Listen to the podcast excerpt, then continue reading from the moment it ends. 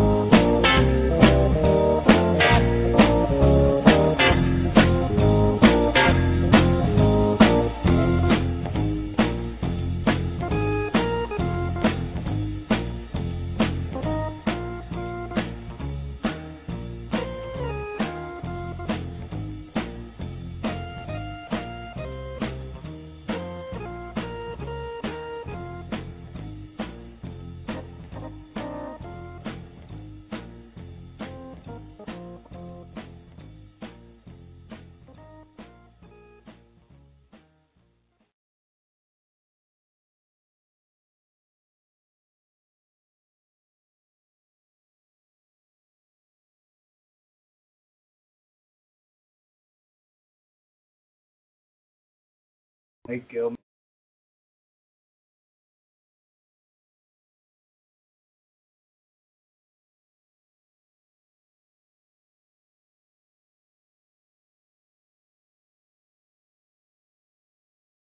by a touchdown or more, but that they won that game relatively easily. They won it going away, and I don't think a lot of people would have expected that.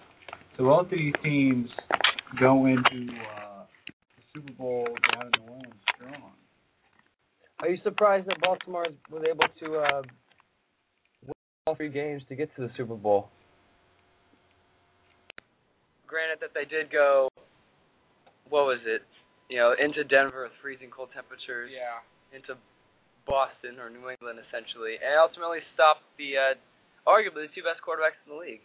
Yeah, well, um, you got to give a lot of credit to a their defense, which has held up surprisingly well. I mean, they've had been very inconsistent this year because they are getting older. Their key players are getting up there in age, in the twilight of their career. And you know what? Uh, he's gotten a lot of hate because he's not the flashiest quarterback. He doesn't put up huge numbers. But Joe Flacco, he wins and he wins big games. He's won playoff games every year of his uh, still relatively young career. And you know what? And he's a heck of a deep ball thrower. I mean, like I said, it's not pretty, but he gets the job done. He gets the job done pretty well. It's interesting how uh, Baltimore is the wild card team. It seems like a wild card team always gets into the mix with these NFL playoff situations. Uh, the Giants, when they beat the undefeated Patriots a few years ago, was a wild card team. I believe New Orleans was a wild card team when they won the Super Bowl. Maybe I'm wrong on that, but Baltimore able to use their defense, and they're not necessarily the youngest people uh, in the league as well. But uh, what makes Baltimore so lethal, I think, is they have a good defense, solid core defense, much like San Francisco has. But they sort of remind me of that um, that Pittsburgh Steelers team that won the Super Bowl a few years back, ironically in the same division. Uh, They have a solid defense. Like Pittsburgh had Polamalu, Woodley Harrison, and uh, of course this defense with Suggs, Ray Lewis, and Ed Reed. Yeah. their offense, they have Flacco has uh, numerous weapons, very diverse wideout. Uh, who's who's their tight end that they always hit? Dennis Pitta. Yes, he's sort of like a Heath Miller in a way. Yeah, I And can then see you that. have um, Anquan Boldin, Yep. who's done very well in the postseason, Mhm. and uh, Jacoby Jones and Torrey Smith, and then Ray Rice, who's one of the best running backs in the league. But we won't be going to our Super Bowl predictions yet. But I can I I will be the first to say that Baltimore most likely will win it. I feel that when you beat you go on the road twice and beat that one of the two of the many best teams in the league with two great quarterbacks, two Hall of Fame quarterbacks, and sort of carry this wave of momentum, it should be interesting how it uh, all phases out in New Orleans. But something that didn't phase out was uh, Tom Brady's chance at another Super Bowl shot. Apparently, NFL.com writers, Greg Rosenthal and Charley Casserly, among others, are saying that they're on the side that this uh, legacy is not tarnished. But many other reporters are saying that the Brady Belichick legacy decade of dominance is slowly coming to an end. Are you a firm believer in that? Um, I think they'll still be up there for a few more years. I mean, you look at the division; it's not great. The only team that I really think will give them any tr- anything close to because the Jets are a fiasco. The Bills are they're still a few years away. They still need to find a quarterback. I think Miami's a decent team. They'll be a team around 500 because uh, I think uh, Tannehill could take the next step, and I think they've got some decent players on that team. But uh, you know, the Patriots, I still think are far and away the class of the division. And now what's interesting, what they've done is that earlier when they won the Super Bowl, like they weren't the flashiest team. They didn't win a huge amount of games before going to the Super Bowl. But now they're like they're the they are a flashy team. Put up a lot of points, throw for a lot of yards, won a lot of regular season games, but they haven't won in the Super Bowl since Spygate, and that was how long ago? So yeah, I bet how many people forgot about Spygate and that nonsense. So um, I still think that they've got a few more years. I haven't seen any reason to think that Tom Brady is really uh, he's really the key because uh, you know he's still playing at a remarkably high level, even as he's getting older and older. But I still think he's got a few years in him. I've I've got no reason to believe that Patriots run is really in the end, in you know, in the near future. Most likely, I think this team's going to win the Super Bowl next year because the only thing that they need is good defense. Back in the day when they did win, it was a three out of four Super Bowls. They had a solid defense, like we talked about on the show last week. Mm. Now, with the absence of uh, Rodney Harrison, Mike Vrabel, Teddy Bruschi, they've drafted well. They got Patrick Chung, Donta Hightower. They traded for uh, the Aqib, Aqib Talib, Aqib Talib was a free agent, who was hurt in the Baltimore game, and that hurt him. and that did hurt him because Baltimore pretty much threw the ball over the field for that. All, the, all I think all they need is a uh, someone solid rookie in the secondary because Vince Wilfork's still going strong. Now they have a great O line. Nate Solder's come come uh, great after Matt Light retired. Uh, they need a consistent running back. When they had Kevin Faulk, yeah, Patriots are doing very well. Is that, is that who it was? Well, it was. I mean, they had Ke- Kevin. They there was several teams when they, except for when they had Corey Dillon, and then they had after him was uh the guy from Minnesota, uh Morency. No, not Morency. Uh, Oh, Mulrooney. Maroney, yeah. And um but like usually in those first years, especially that first year, it was guys like Antowain Smith, Kevin Faulk was their third down back guy of the backfield. And so they kind of scrapped together before they got Corey Dillon, who was solid. And then after him was Maroney. But I think with uh, New England is that you know I think they've got some talented, couple of talented backs in uh, Shane Vereen and um, And Stevan Ridley. and R- Stevan Ridley. Done I think they're both solid backs. Still Danny Woodhead. He still plays. Yeah, Woodhead's still in the mix. He's still a little bit of a. He's kind of like now their new Kevin Faulk. So, um, I mean, you know, I think they've got some solid running backs. I think their offense is great. Uh, they've got uh, Sebastian Vollmer, their uh, right tackle, is a free agent. That'll be interesting. Wes Welker's a free That's right. agent. Don't know how much money he's going to command, and I don't. I honestly would not surprise me if he's not back with the team next year because of how high of a salary he could command, and maybe New England will think he's uh, a guy that they could uh, they can move on without. So, but I think the defense they do have some young talent, but they still have not put it together yet, and so, but um, I think that starts with the coordinator. Because back in the day, they had Romeo Crennel, who was a great defensive mind, not necessarily a good coach, but uh, during his years, they had solid defense. And well, Good- and Bill. Belichick is a defensive coach. Let's not forget that. right, that's interesting. Watching that game, uh, a friend of mine pointed out to me that he doesn't really coach the offense. Brady's on the field doing his thing, and he's on the sidelines talking to his defense. And they have Josh McDaniels, the offensive coordinator now, who is that did I mean, didn't do great at Denver. I guess he won six straight games. Of course, they ended up collapsing. Didn't do all that well at uh, St. Louis, but they have had a pretty good offense that almost made the playoffs this year. I think the Patriots will be back in the mix. I wouldn't be surprised if they win the Super Bowl next year, depending if they draft well and they stick to defense more. But uh, you uh, wrote something on your blog about uh, Darrelle Revis. If you did or didn't. I I didn't write anything. No, you blog. tweeted about it. I tweeted about it because there are rumors that the team and new general manager John Idzik is uh, looking at potentially trading Darrelle Revis. That could be a potential thing the Patriots could go after. Do you think they'll trade him?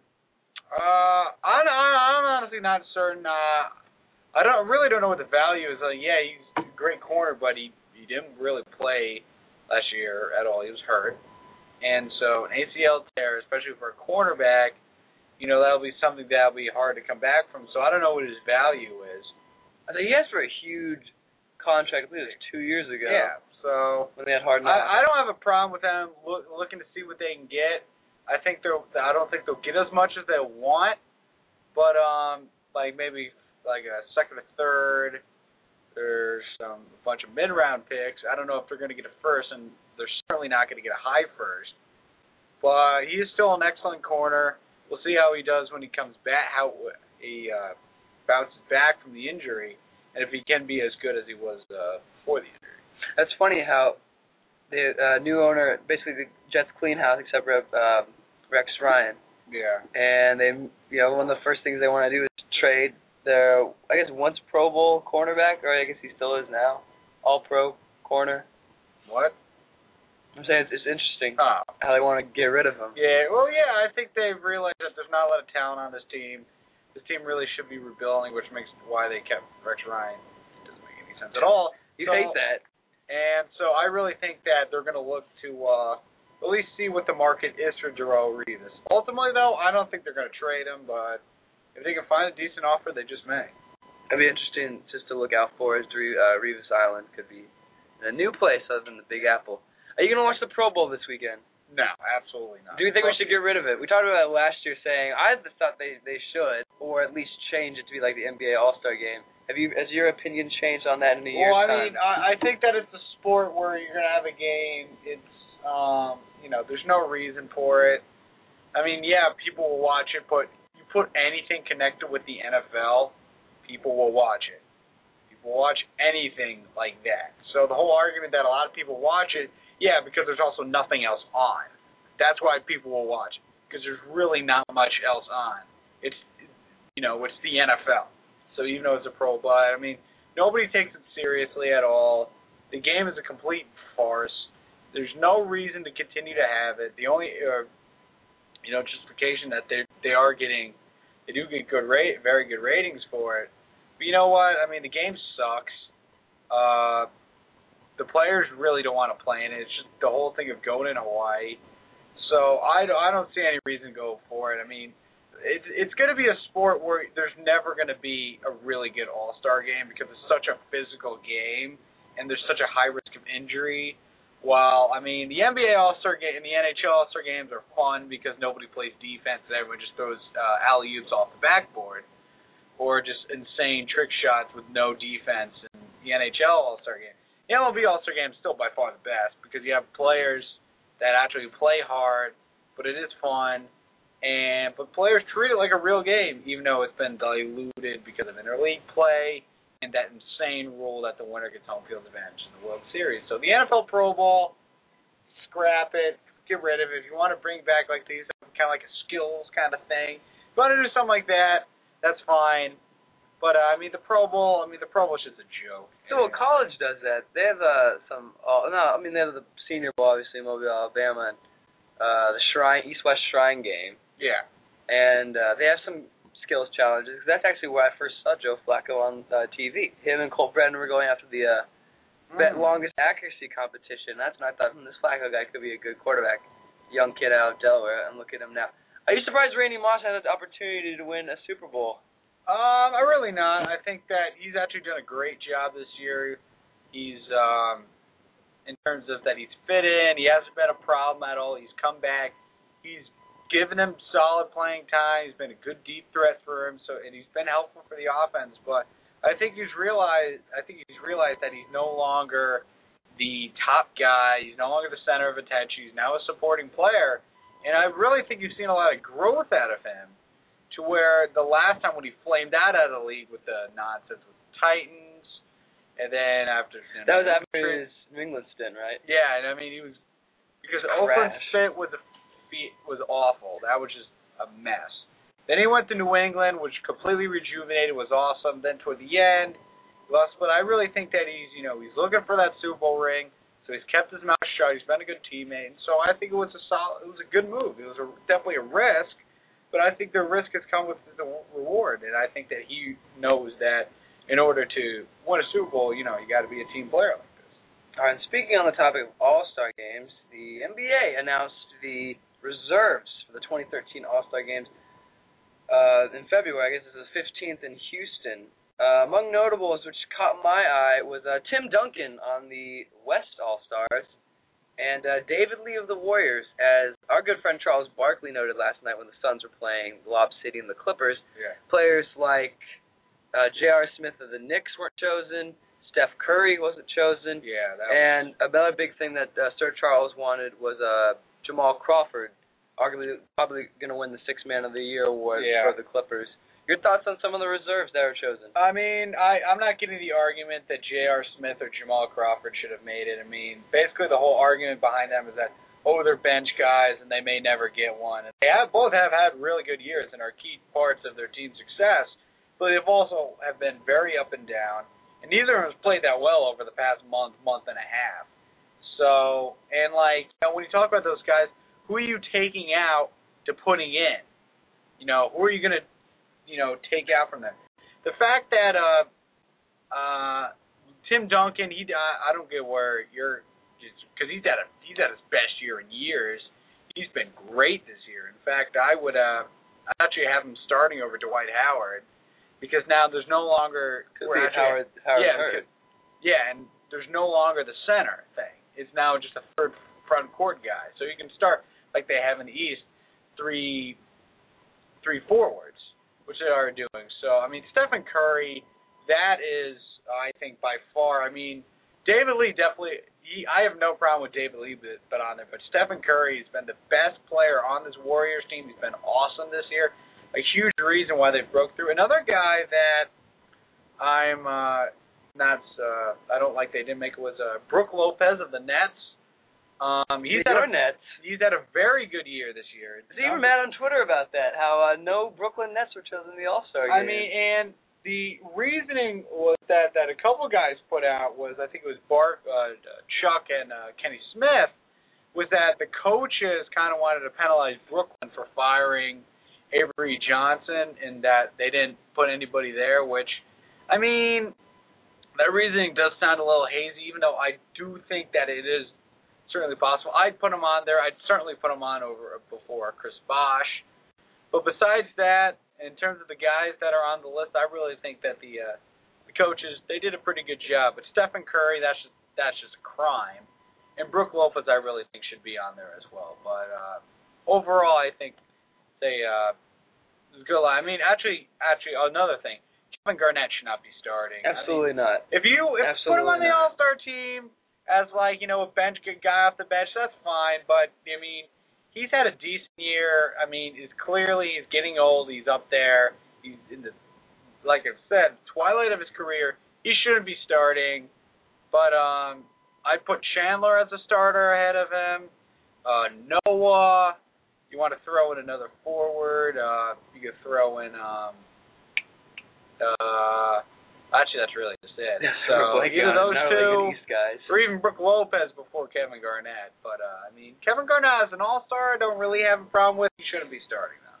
Yeah, no, I'm surprised of uh I can understand Paul George because he's had a great season with the Pacers. He's been I'm tremendous. surprised multiple guys on that Pacer team. I guess um Danny Granger would have made it, him being hurt.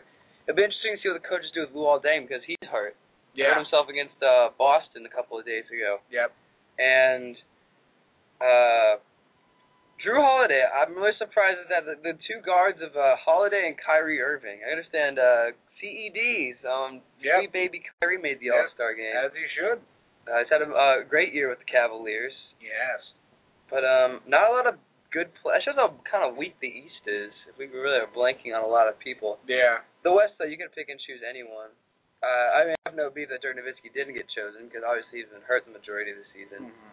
But um, Westbrook, Zach Randolph, Tony Parker, uh, James Harden of the Rockets is a good decision. But uh, I'm a little upset with the starters because I don't like it how there's multiple guys on one team. I guess they're the, they're the best players in the league, Yeah. but I I, I could agree with you how Tim Duncan could be starting. Yeah. Because he's like I said, he's he's another guy that his numbers, especially in the last few years, haven't been great. that's because he's the perfect guy that he'll do whatever his team needs. If the team only needs like you know, 15 and 10, that's fine. But if He'll they get need, it so easy too. yeah, and you know, no problem. And but if they need like a third, like a monster, like 30, 15 performance, he'll give that to him. And he has been great this year. He's had his best year last few years, and that goes to really speaks to uh, Gregg Popovich and the brilliant coaching he's job, resting his starters more, resting the veterans, so that they're fresher, and especially come playoff time. I think he, uh, you know, well, Pop is just he's just an awesome coach. I mean, that's Someone coach of the year this year. Or he, no, he didn't. Thibodeau won it last year. Yeah, Thibodeau won it. He's a favorite to win this year as well. Uh, uh, Mike Woodson for the Knicks. He's done a great job this year. Um, Mike did that. No, I'm just kidding about that. No, yeah, no. What's up with the Lakers? Felt like Yeah. Kobe and Dwight uh, called it out in a very descriptive, angry team meeting. They're never going to sort this thing out, are they? They are. The problem They're a is mess. with the Lakers. It is really a mess. Is that there are there's actually many things wrong. First off, I really think that they they uh, completely uh, gutted. Uh, they fired Mike Brown for me way too early. It was like five games It in. was right? five games in. Nash was hurt. So, you know what? I didn't like that. And initially I thought D'Antoni would be a good hiring because, you know, playing with Nash. But looking at this team, it's an older team. This is a team that should be playing slow. Very, like as Bill Simmons and uh, Zach Long Grantland said, this is a team that we should pl- be playing painfully, dreadfully slow based on what they have. So, second, Pau Gasol, Dwight Howard, it's not working out. Everyone's blaming Pau Gasol. He's being thrown under the bus. But Pau Gasol is playing out of position. He's really not a four. He's more of a five. And so, and it's and another thing that was noted, the Lakers have only played their their lineup of Nash, Bryant, Metta World Peace, Gasol, and the Howard for like 115 minutes this year. Really not that much. And the fact that Mike D'Antoni is giving serious minutes to Earl Clark is insane because Earl Clark's a fine player. And for what he does, he's all right for them. They really need their four to be a guy like Ryan Anderson, who's a popular trade target, even though that's how good Ryan Anderson's been, New Orleans will not get rid of him. But um, because they need a guy that can space it out and make room for Howard inside. But um, I really don't think trading Gasol would be the answer because he's really had a tough year. D'Antoni's been has done a miserable job with him. You can tell Gasol is unhappy and wants changes. They really can't fire D'Antoni because they already fired one coach this year, and That so would be a mess. it would just be a It'd be complete disaster. D'Antoni once again, he was not he was not a good fit for this Lakers team. And you know the fact that his system his the system is telling him to play Earl Clark, that's a problem. And Earl Clark doesn't help that much because he's not he can't space the floor. And Gasol, even though I do I don't think it's an awful idea having him on the second unit where he can work at the center, but he should be getting more minutes than Earl Clark. That's just that's just insane. But there's really and honestly, I really think they should explore trying to trade Dwight Howard because you know he can leave this summer, and LA will get nothing for him. He's I'm- been the root of their problems. If you think about it. Uh, I mean, I don't know about that. He is still coming back from the back injury. Um, he He hurt his shoulder the other night. Yeah, he definitely had some uh, injury problems. He's not looking as spry as he did, and I also don't think he's really fit in that well. Basically, being the two guy behind Kobe Bryant, who, by the numbers, even though he's getting all weird on Twitter, he's had he's been having a great year.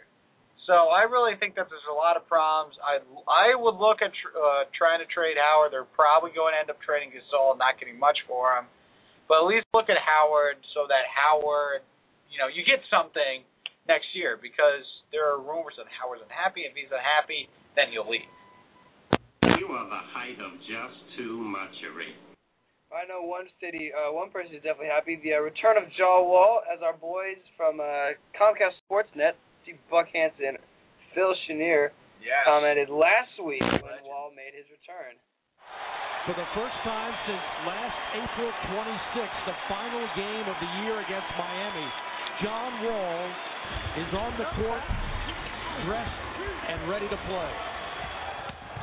Wall looking for help, finds Beal, How beautiful was that? John Wall for the jumper. Good. Nicely done. Well, we're just happy to have him back on the court. See if he gets an assist here. He does. Good pass to Bradley Beal. It's something that we talked about ad nauseum before John Wall got hurt. What this backcourt of Beal and Wall would be like. John Wall. Nice move. Score the field goal. He'll go to the line. You let John do what he does best, and that's create. Use that blinding speed. Wall inside. Ten points in his first game back after his last game was the final game of last season. Wall reverse layup. Boy, so that's back-to-back buckets coming from John Wall, both on drives that takes it to the rim. And he is stoked. Wall drives, gets a little space and scores. Well, three buckets we've seen him just break his man down and get all the way to the rim. And it's knocked away. Stolen by Beal. Wall behind his back. Well, he had two targets. One was Nene in the middle, Ariza on the other side. Beautiful pass by John Wall. They beat the Hawks here tonight by 10 in John Wall's season debut. And it was a great one with 14 points and four assists. Yeah. Wonderful stat line for the not the notorious king of DC, but uh, John Wall has returned, and the Wizards have won five of the last eight. Will they get to 20 wins by the end of the season? With the uh, Wizards clicking on, I would say four cylinders. It's more like a used car that's had a new coat of paint. You could say. Yeah. Have a good analogy.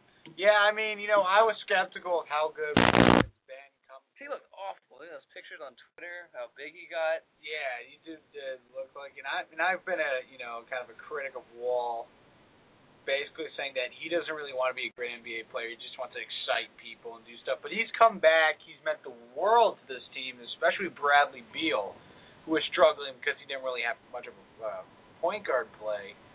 I, I noted. I think it was our, our good friends at PTI noted he cried after one of his losses when the Wizards were on that winless streak at the beginning of the season. Yeah. You're saying and it was tough for him. You know, he's a young kid. He's a teenager.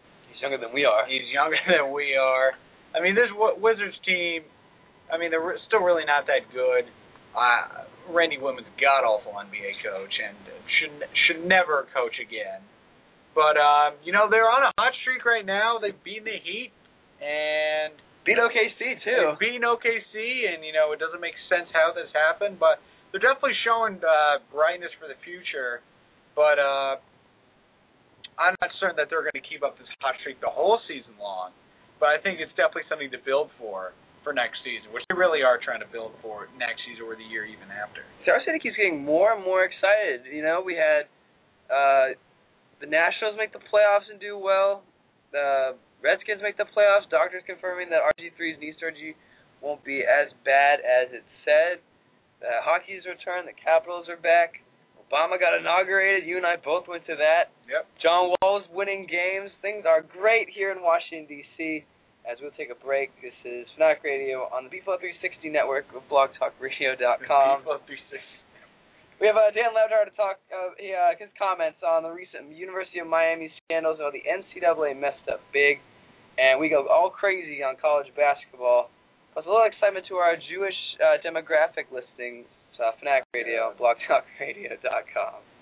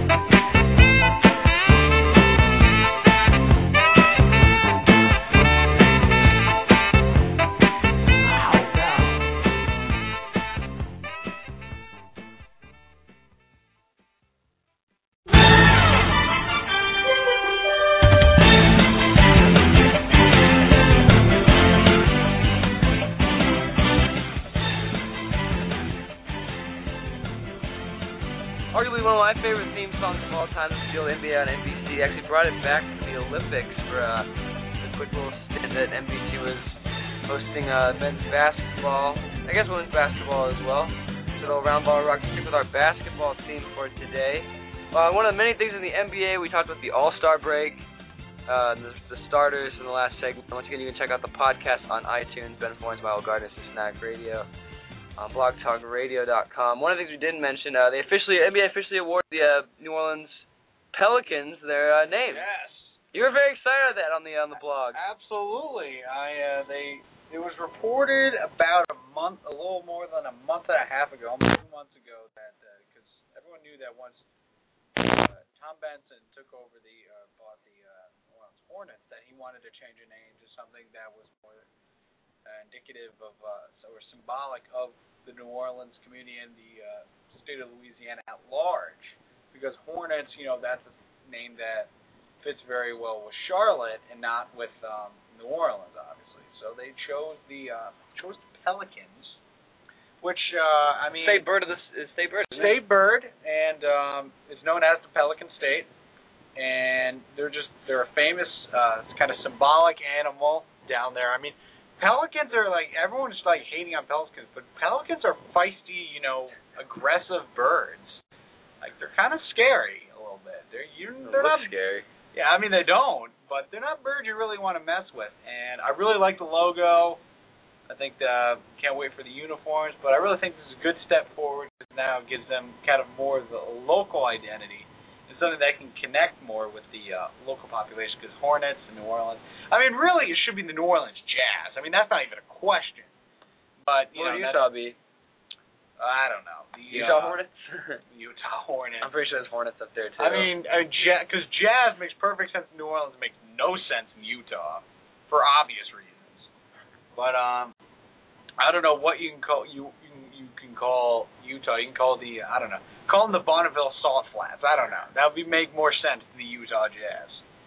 apparently Michael Jordan. Uh, this is uh, a couple weeks back when they were still discussing if the NBA was going to give New Orleans the uh, the, the edge to uh, change their name. That uh, MJ wanted to uh, get the name back.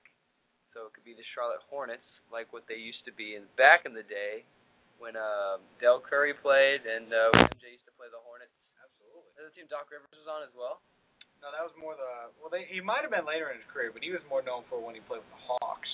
Right. But um, yeah, I don't know. I mean, the the Bobcats they just. uh I mean, I think it would be great to have the Charlotte Hornets back, but um, because after all, the Bobcats are kind of partly named for their original owner, Robert Bob Johnson, and but they also just they just redid their uniforms. And apparently they like kind of touched up their arena to go with their new uniforms. Well, I think it would be great, but um, I don't know what will end up happening. I think MJ, I think he's making the right move. That uh, you know, want to see what the fans want.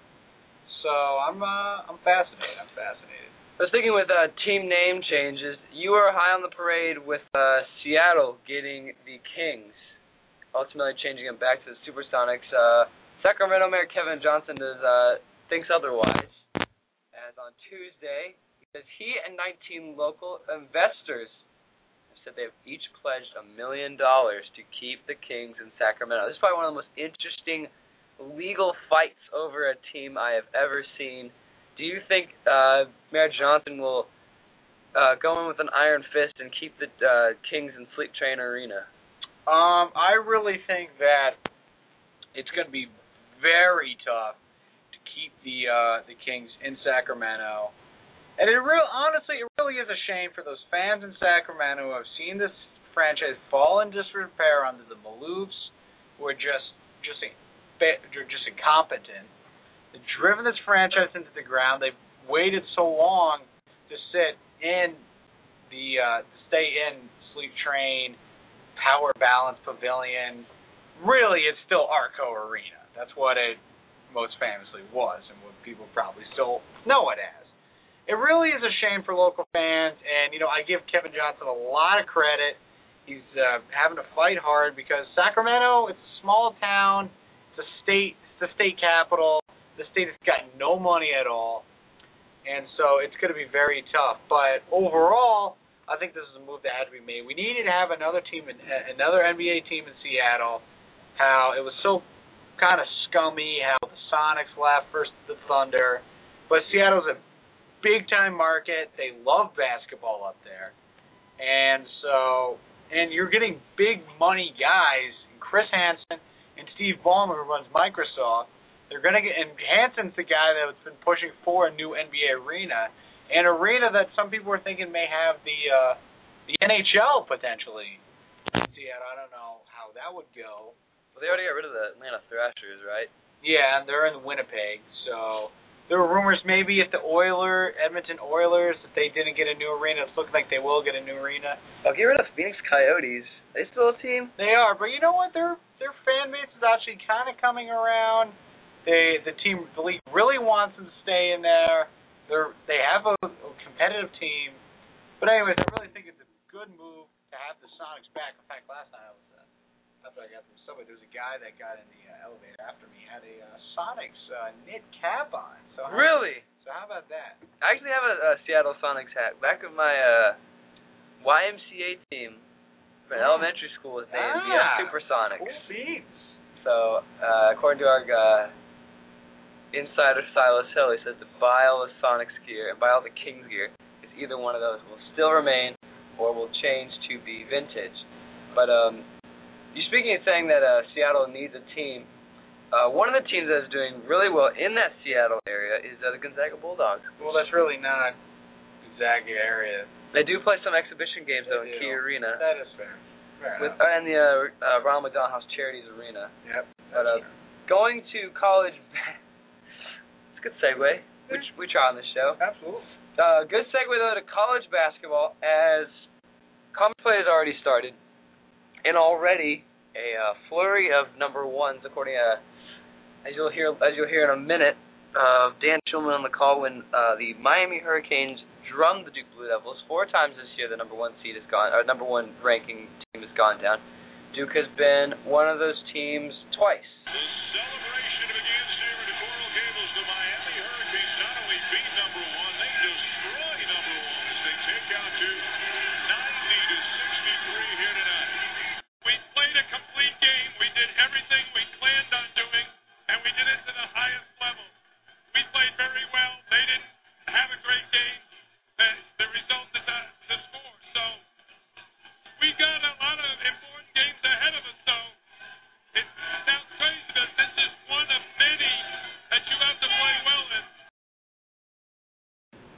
Miami head coach Jim Larrañaga, former uh, George Mason head coach. He has definitely turned that program around. I think in the two years he has been there.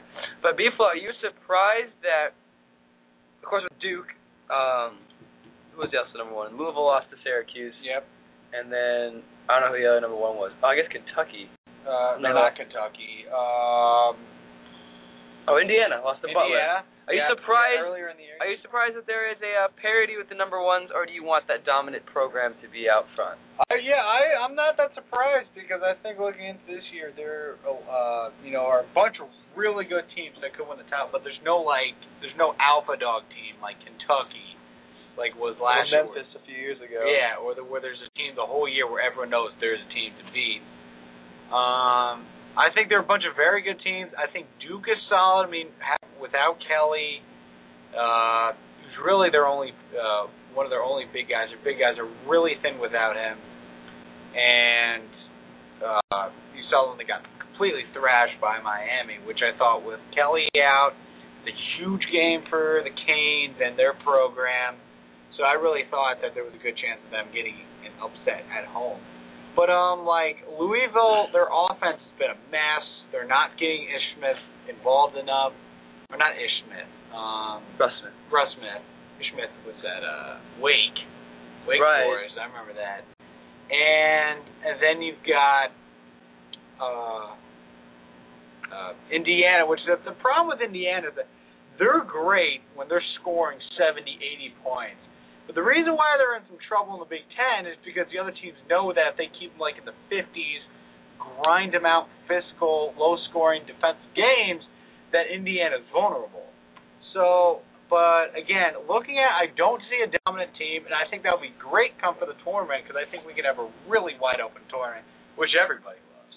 That is good. Um, I could say I could say as of now, watching college basketball since pretty much Thanksgiving, there's two teams that stick out in my opinion that could ultimately run the table and make the Final Four. Uh, first one Syracuse. Watching them play Louisville the other night, uh, winning in Louisville, very impressive. That, uh, of course, going along with the theme of Jim Boeheim getting his 900th win and getting closer to Coach K as being the winningest coach uh, all time in men's basket, men's college basketball. Michael Carter Williams makes that team run, and I haven't seen a Syracuse team this diverse with Brandon Triche Yeah. and um, what's his name, uh, Christmas, C.J. Fair. I haven't seen a talented team like that. I guess maybe a few years ago when they made the Elite Eight and ultimately lost. I think it was the Florida, uh, was Florida State or someone like that. They got upset. Um, I don't remember. Possibly. But um, looking at their Final Four team, national championship team, they had uh, Gerry McNamara could shoot the three, uh, Carmelo, Mello, who Keem Warrick. is having a freaking NBA MVP season, Yep. and uh, Akeem Warrick, and a couple. Uh, I think Luther Head. Oh, Luther, Luther Head was Illinois. He was out of those uh, four guard Illinois teams. Right. Uh, But uh, if Syracuse can uh, survive the Big East, because usually the team that wins the Big East tournament makes the Final Four. Ironically enough, uh, Villanova made it. I don't think they won the Big East though, but uh, I think it was Pitt. Pitt made the Elite Eight and lost to Villanova when Scottie Reynolds took it down and made it at the buzzer. UConn won the national championship, and they ended up making the Final Four. The year after, Louisville won the Big East championship, and they made the Final Four. yeah. So be on the lookout for whoever wins the Big East, if they could survive the Big East. 'cause- Especially, yeah, because even if they have to do the whole four games in four nights, like what uh UConn had to go through, their little grueling run, because they they were playing that first day, so and that was just made it even more impressive that they got super hot and went right through the NCAA tournament. Took a lot of people, including myself, by surprise. That uh they went that they won won it all. right. And uh, my second team is Kansas, Mm-hmm. and that's always a you know a, a cop out uh, Yeah. group to say. But Bill Self, I don't know how he does it, but um, he is able to take a, a team of good athletes and make them into a team, not necessarily star players. Uh, the Jeff Withey in the senior year, McLemore. This is a KU team that chewed up and spit out an American University team. as expected. and uh, but they beat Texas on the road. They beat K State when uh, K State was just getting hot at the right time. They went into uh, Columbus and beat Ohio State. So McLemore and company, they are good, uh, good solid core team. that could do well. And then you get to the sort of iffies, you know, the Dukes, the Indianas, the Michigans. Uh, they're probably the new number one. They have uh, three good players: uh, Glenn Robinson the third, uh, Hardaway Jr., and uh, Trey Burke, who's leading the NCAA in assists, which is very Yeah. impressive when you look at him. Very guard dominated though, not a lot of big men. Much like that Illinois team with Dee Brown and uh, Deron Williams. But um, yeah, another team that has impressed me, uh, actually was a game itself, was uh, the Gonzaga Butler game. This is a Gonzaga team. The, their only two losses are to Illinois, who was undefeated at the time, and Yeah. they're doing well, despite playing in a very tough conference. They went undefeated against their Big 12 opponents, which was Oklahoma State, who will probably make the tournament. A Baylor team that was ranked, and probably will do if they do well in conference play, will be one of the first four teams in that you know the non-official NCAA with that first round, as uh, the new people like to say, Yeah. not like the old school people like us.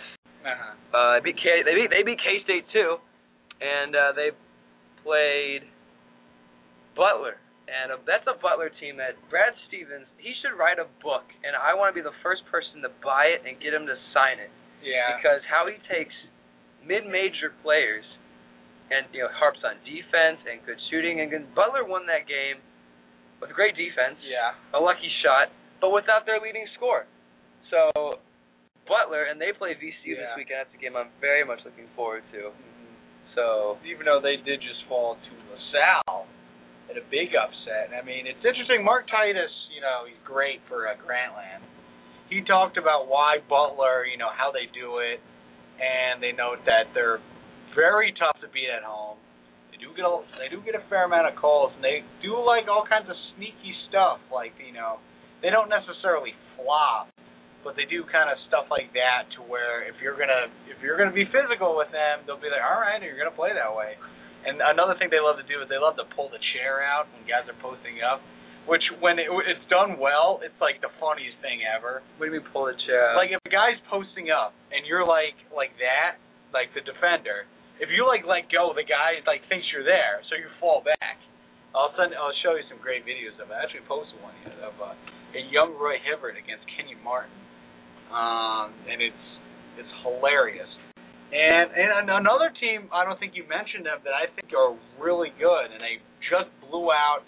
What I think, I mean, a, a Missouri team that doesn't have Laurence Bowers, but I still think is a solid team is Florida. Florida has been great this year. I think they're they're far and away the best team in the SEC. They're underrated too. They're very underrated. Not a lot of people are talking about them. Billy Donovan, he knows what to do to win in March. This is a very good team. They they're they've done, been there and done that. They uh, had a decent run last year. I mean, they were helped by Missouri falling early because then they got Norfolk State when Norfolk State played like Norfolk State, and they crushed them. What three points? Yeah, killed them. So I and you know what? I think this is a Florida team that I think a lot of people are not uh, don't have a close enough eye on, and I think they could really do some damage come March. I would not be surprised if uh, Billy Donovan gets another title. Yeah, because it's a very weak SEC. Yeah, Which I'm surprised that Missouri got killed by them, considering Yeah. they, uh, you know, of course they went to Pauley Pavilion against a, a pretty up and down UCLA team that beat Arizona last Yeah. night, which is a big win for Yeah. them.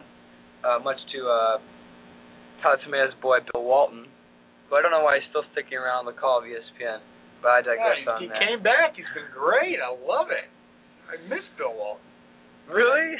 Absolutely, Bill Walton is great. He's a clown. But you know what? Interesting that Missouri team uh, for NCAA. It's time for NCAA allegations show. Uh, we will go off the air shortly on the live, but once again, you can catch the podcast on iTunes. Go to blogtalkradio.com slash fanatic radio or like us on Facebook to listen to the exclusive content that we'll be saying after, as it's some pretty good nuggets coming up.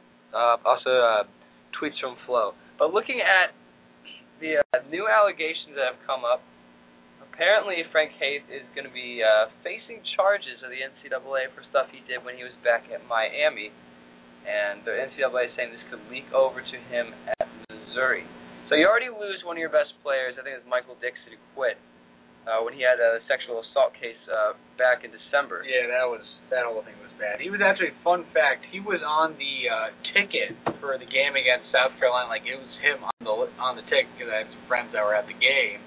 And they struggle to get by uh, South Carolina, which you know, I must say Frank Martin may be the scariest guy on earth. Scarier than Jeff Jones. Uh, yeah, because I think that uh Martin, you know, he is he is a little he's got some Latino fire in him, and he's the kind of guy where if you do something wrong, he will tear into you. I mean, Jeff Jones, he's a little angry, but uh, but and I'm not saying that's a bad thing by any stretch. I know, and uh, I think Jeff Jones is a solid coach, but uh, I think Frank Martin, yeah, no, he's no, I would not want to piss that guy off because he would probably. It's interesting that he was on the ticket. Uh, Yeah. AU tickets have a wonderful scenery of uh, the American University sign, which has nothing to do with basketball, much to the uh, the marketing's uh, disapproval of that. But do you think this will come back and haunt Frank Haith because he's already done a great job at Missouri, uh, getting into a two seed despite them losing? As Phil Pressey, who may or may not go to the NBA at the end of the season, but he's putting up great numbers of points and assists. As he had, uh, I believe, it was a career high 19 the other uh, over the break over Christmas time uh, against UCLA. But then they have struggled. They, I, think, I believe they're just inside the top 25. But do you think this will come back to haunt them?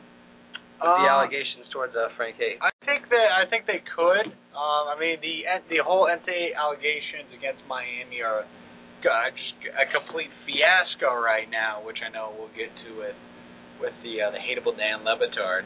But um, I think it will be a distraction. I mean, Missouri this year they're they're they're very they're pretty inconsistent. I mean, they're a good team, but um, not as good as last year's team. But when they've got everybody, they've got Bowers healthy, they got Oriakhi good playing well, and they got the guards playing well.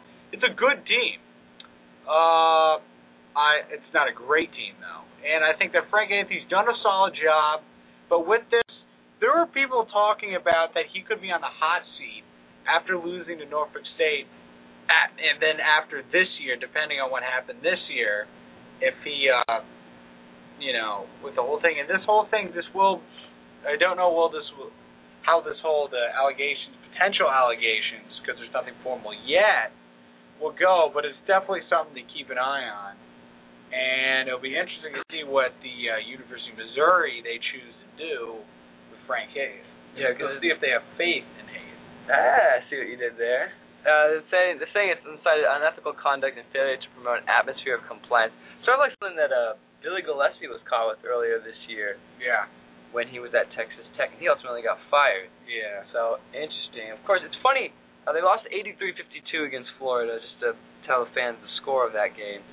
But um, you mentioned barely squeaked by South Carolina.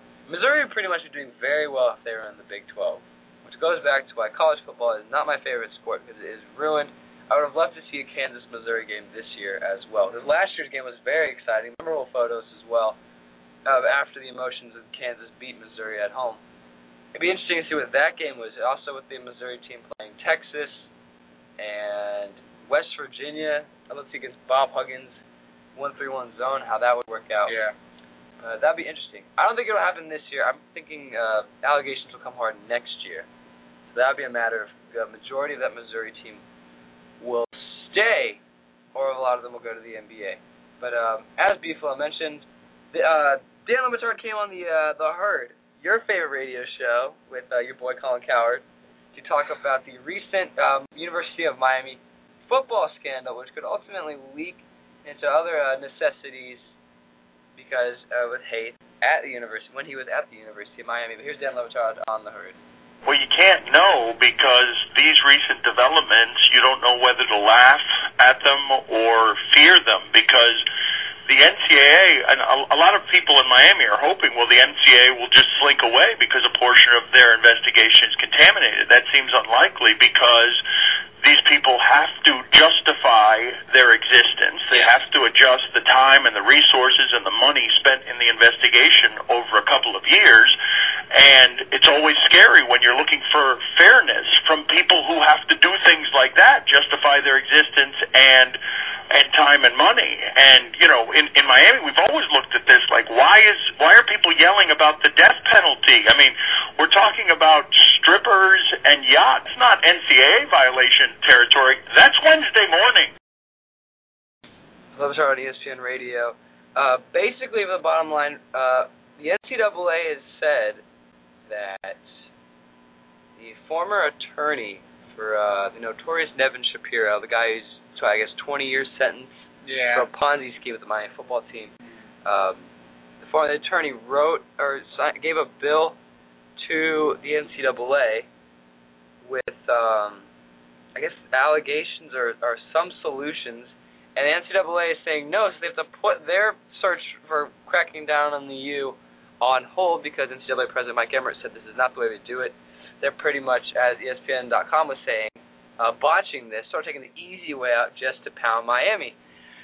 We're not very big legal people, Flo, but Yeah. uh, what do you make of all this? How the NCAA started taking the easy way out just to crack down on Miami? I mean, the school's already done your part to uh, your disapproval of banning them school sanction for their football team this year. But what do you see of all this?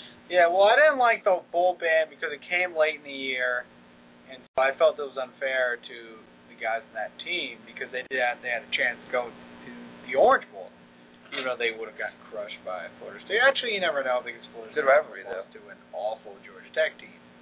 Now, this whole thing is just it's just so that the NCAA just cannot get themselves out of they cannot get out of their own way. And it's it's you know it really is a shame because you know you have guys in the Miami football program. They're expecting allegation or they're expecting sanctions at some point. They were looking. They've been looking for a result. The program's taken the bowl bans by themselves in hopes of uh, perhaps lessening a uh, lessening sanctions.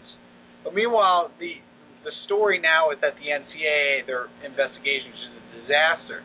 So it's you know it really is unfair to the program. I mean, yeah, they they put themselves in this situation by having the the problems in the first place with Nevin Shapiro, which is a glorified scumbag. But I mean, so it really is unfair to the program, and especially to Al Golden, who came in and he's done a really good job because it's been tough. Not a great, a great program was not in great standing, and you have all these that soon to be coming issues that are just such a fiasco now. And then Le Batard noted like the NCAA is going to have to save face at some point and justify all these resources, all the investigations. Yeah, just to save their credibility. Exactly. They messed this up. So it's just a disaster, and it shows that the NCAA is like just a complete, complete farce. I feel like it's going to end very ugly for Miami. Because knowing the NCAA and the bans they put on Penn State, which, uh, to be fair on that, a lot of that's bub. I mean, it wasn't necessarily, it was football, obviously, but um, yeah. the money side, apparently Penn State is re-suing the NCAA. Yeah, or the, the state of Pennsylvania Exactly. is not the school. The school is not a player in that lawsuit. But I mean, with the, like I said, with the sanctions, I mean, the the money for like a fund for a uh, for like you know the battered children, got nothing wrong with that. Uh, because it's it, they basically equate it to one year of football related revenue. I don't have a problem with that because you know these victims have been put through so much. But like they put all these the sanctions on the recruiting, the uh, you know um, stuff like vacating wins. Like that's what happens when you have ineligible players. And so yeah, they knew Paterno knew what was go what was going on. Everyone knew what was going on. And so, but like the whole thing of the, I really thought they overreached in that. So, but the NCAA, it's it's a mess. It's a complete mess, fiasco. They've got, and now they have no credibility at all. So it's just, it's just gonna, you know, once it hits the fan, once it's gonna hit the fan, which it will, Lord knows what's next. Well, yeah, of course, the NCAA, but they'll come back uh, guns blazing, and ultimately, I wouldn't be surprised if they gave Miami the death penalty. But interesting, we'll be following that story. Uh, it's a Fanatic Radio exclusive. Thank our boy Dan Le Batard for being a part of that. Of course, fans. got the funk. Oh, well, uh, glory be, the funk's on me, Bobby. Keep that funk alive. Keep that funk alive. Well, it's 1975, and uh, we just be keeping the funk alive.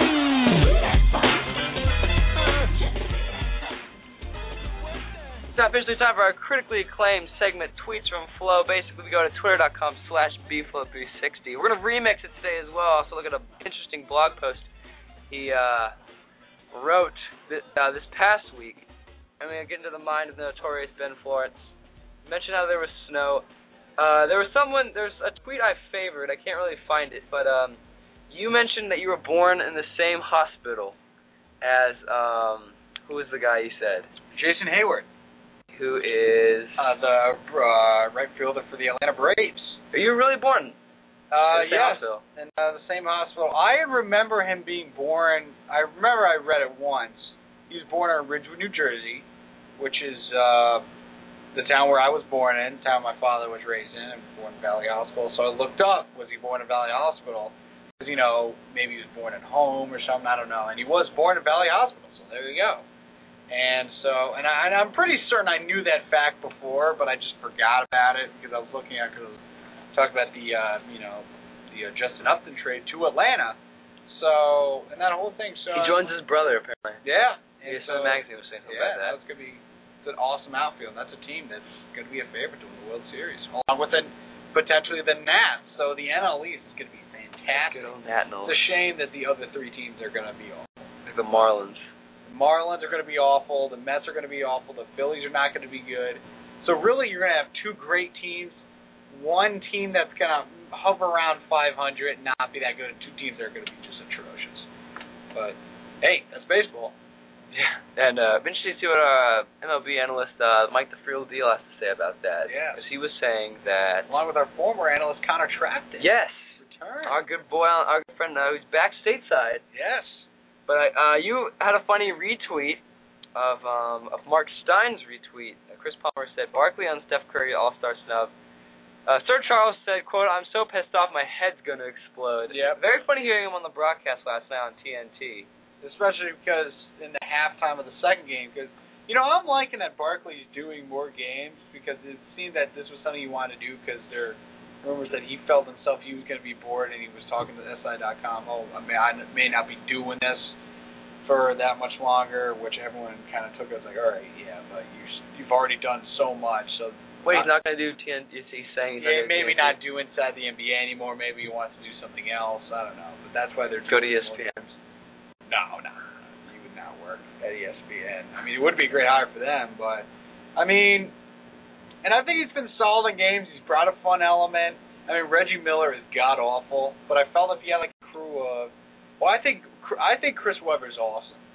I think it should be him instead of Shaq on Inside the NBA because Shaq's funny for this analysis and and or even Webber should replace um, uh, Reggie Miller because Reggie Miller's god awful. And if you had uh, do some games with uh, Harlan, uh, Chris Webber, and uh, Barkley, I think that would be really fun. I mean, it's already fun now with Reggie Miller just being, you know, awful. It will be- I'd like to see the um. Not, Doug- not Doug Collins is doing well with the 76ers. Yeah. I would love to see the Czar and Mike Fratello, uh, the Czar and um, Marv back together. Yeah, Move Czar Steve- should be doing more. Well, I, I don't know Move because Steve Kerr- Steve is a fantastic crew. It is. I'd see Steve Kerr with Kevin Harlan though. Yeah, I and could then, see then that. add Chuck as a three-man team. potentially. And uh but yeah, I, I I do get what you're saying with Marv and uh Fratello because they have that chemistry when they work so many years together on an NBC in between coaching jobs, and I just think that Talking about video games too. absolutely tremendous crew. I mean, I love Czar. You know, he's kind of from my area and does Nets games, and I just think he's still an awesome analyst. Still is. Uh, interesting thing, your uh, your background is still called the Eagle, but uh, your other background is The Simpsons. Yeah, I, I don't know what the I don't get the fascination with my background on Twitter. Oh, it's a constant change of it. Yeah. You know, we already gave out you know a free car last month. We did get a free car. I mean, I wish I got the free car because I'd like to have a car, but I wasn't part of that decision process. Favorite show or just just because? Oh yeah, it is, uh, it's my favorite show. I was watching some old clips and I'm like, wow, God, I it is my all-time favorite show. So, and I still think it's very good, even though it's definitely not as good as it was in its prime. But you know what is oh, it's as good as when it was in its prime? Yeah. True that. Uh, we both went to the uh, the mall to see uh, Yeah. President Obama get inaugurated. Yeah. Uh, once in a lifetime experience for myself. Obviously, we didn't go to. That. Did you go in 2008? I did not. I was in uh I was in class. I was too. I think I was in lunch when he got officially uh, sworn. Yeah, I was in. a class right before lunch, and our class we went together because classes had the uh, option of going to the auditorium to watch it, and and that's what we did.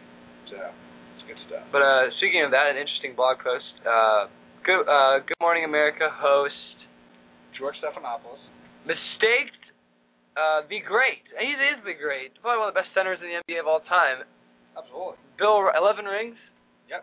Eleven rings. Bill Russell for uh, Morgan Freeman. You can catch that on bflow360.com. No. That's that's just bad. You can't mistake that. Yeah, I mean. How did Morgan Freeman wear a Celtics hat? Yeah, he did catch himself. I mean, I don't get what. He did not. Someone actually actually told him. He goes. He, Or, said he thanked somebody, someone. Or yeah, well, I think it was David Remnick from the New Yorker.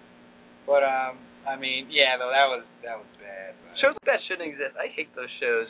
but it wasn't on Good Morning America. It was just No. during the inauguration coverage.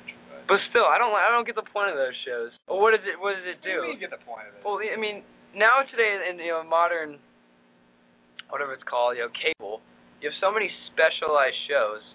For a show to talk about everything, it's you know it seems very. you know, they're still very popular. A lot of people watch them. You, know, you get your That's hard true. news. You get a lot of your soft news. I mean, the shows are really kind of dedicated more toward women, but because usually the first hour is more hard news, and then usually men will go to work, and then the second hour is a little lighter stuff.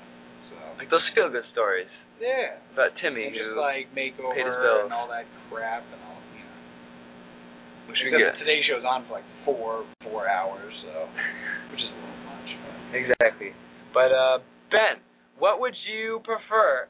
Would you prefer a Nike T-shirt with uh Colin Kaepernick doing his uh touchdown celebration? I have no idea what his touchdown celebration is. He scores, he flexes his arm, and he looks at some tattoo of the billions of tattoos he has on him. Nike apparently released a shirt with him doing that, the Kaepernicking I, thing. I can't wait to buy that. Basically pays tribute to a quarterback that was a no-name, is under a seven-figure salary, under a six-figure salary, was a backup this year, gets his start, and is actually getting hot at the right time, who knows how good he'll be in the future. Or would you want the prestigious New York Yankees yarmulke? According to our good friend Darren Rovell, uh, ESPN Money Business reporter, the MLB and the NBA have officially licensed yarmulkes for our wonderful Jewish demographics listening into the show. Isn't that awesome? That is that Very is- creative, though. I have to say that. I do I do like it. I do think there is a market for it. I think it's a very good idea because I do see people with personalized yarmulkes. What's going with the Brooklyn Nets? Brooklyn Nets or Brooklyn Dodgers, and that's what the one on the right is. Oh, I thought that was. And so, I mean, it's definitely, obviously, it's for Jewish folks and Not us. Obviously, I mean, I'm sure we could wear them. We look like morons.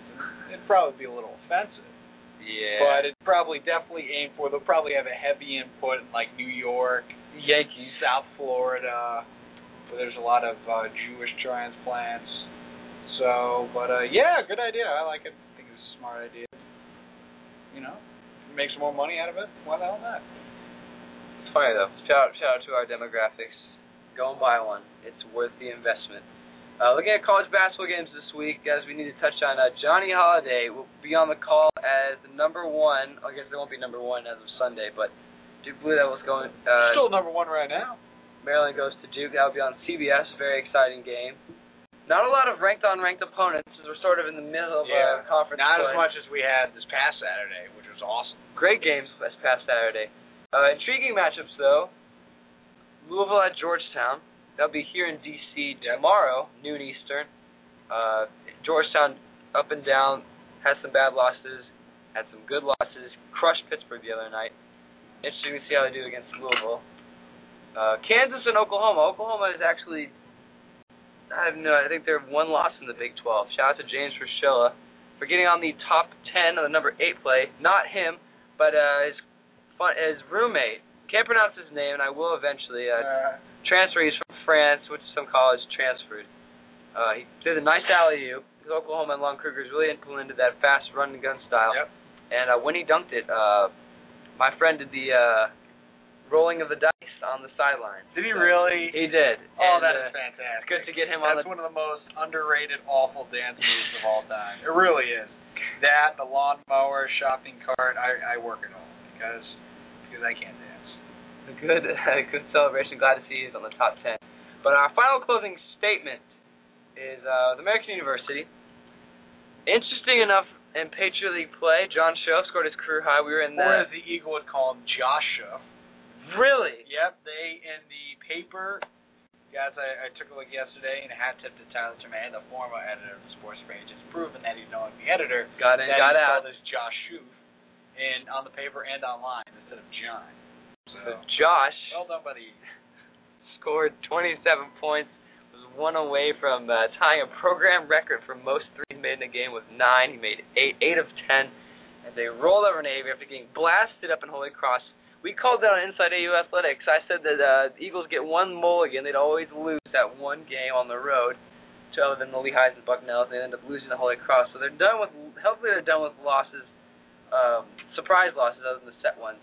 But amazing enough, a parting shot, my final word is Lehigh. CJ McCollum was. Yep. They go. They went into Bucknell and won. Yeah, One by three, was it? it was a three-point game. Yes, sir. So five and zero without CJ McCollum. Very impressive. Yeah.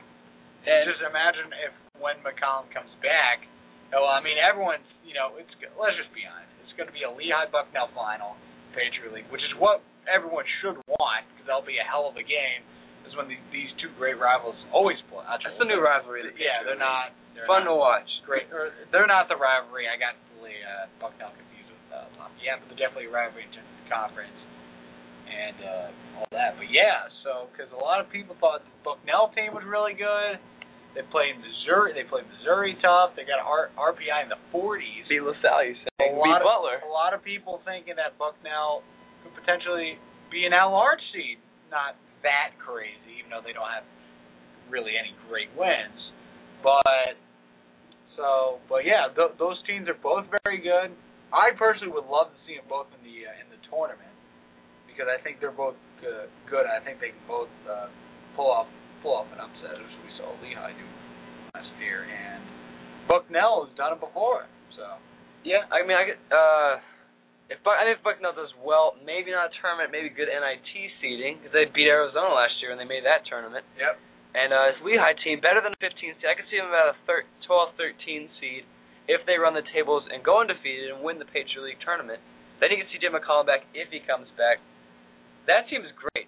Doc, Dr. Coach Reed, uh, definitely Coach of the Year. They're fu- they're, they're a fun team to watch too, and I'm and I'm going on a limb saying that because I cannot stand Patriot League basketball. Much Yeah, like I watching agree. our team struggle as they will face Army this weekend and Bucknell next weekend in Bender Arena. Next weekend, I thought it Or was uh, Wednesday, Wednesday yeah, next night. Wednesday. That'll be a hell of a game. Hopefully, we'll get the fans out. Well, passing out the free burrito, getting that chance to win free burritos. You got your free burrito. or I got a, it, or it's actually a buy one get one free. So we when we do Fanatic Radio live from Chipotle, I can get your free burrito. Exactly. Of course, that'll do it for this week's show. Hold on, I'm gonna play the right audio clip. All myself. Once again, uh, next week we will dissect the Super Bowl to the nth degree, much like ESPN and their billion analysts will do. Jerry Rice, uh, but then Lamar, LaMarr Woodley or no? Big guy, Pittsburgh.